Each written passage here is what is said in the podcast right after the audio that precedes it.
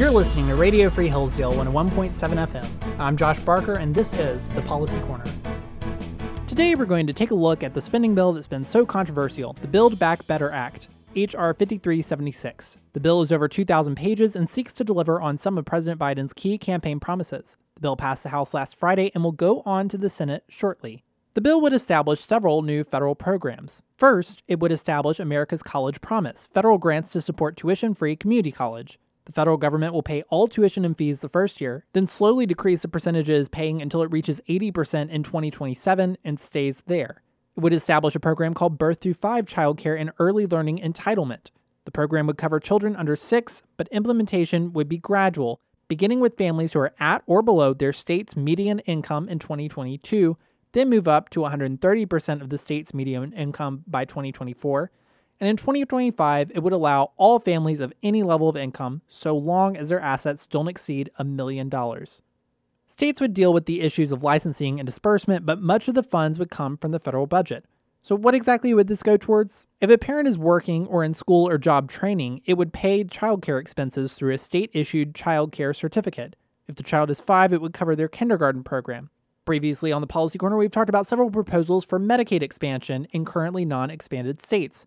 The Build Back Better Act would enact a form of the federal expansion option to cover people in the Medicaid coverage gap. President Biden's press secretary Jen Psaki came under fire last month for stating the bill would not add to the national debt, despite expenditures totaling $1.75 trillion. And the Congressional Budget Office stated that it would add $367 billion to the deficit. So, how are the rest of these spending items covered?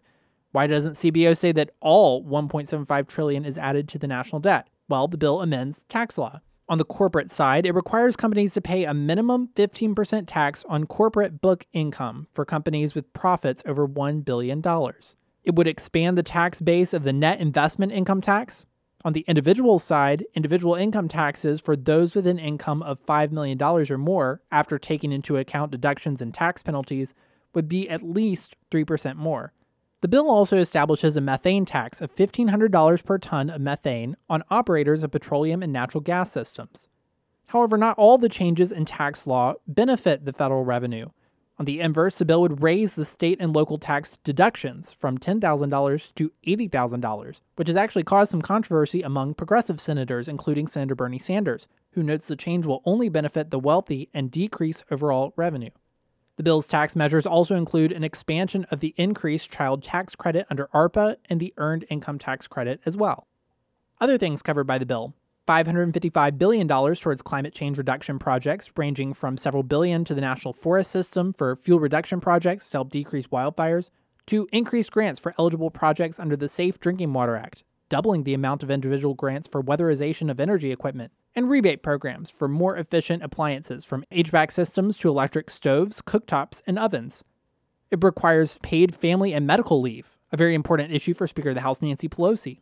It also provides funding for job placement and career training programs, offers grants to large local health departments, increases funding of premiums on the Affordable Care Act exchanges to lower consumer payments, establishes a cybersecurity center to analyze threats to and prevent cybersecurity intrusions, increases funding for rental vouchers through HUD and other rental assistance, includes grants for livable community plans, and much more.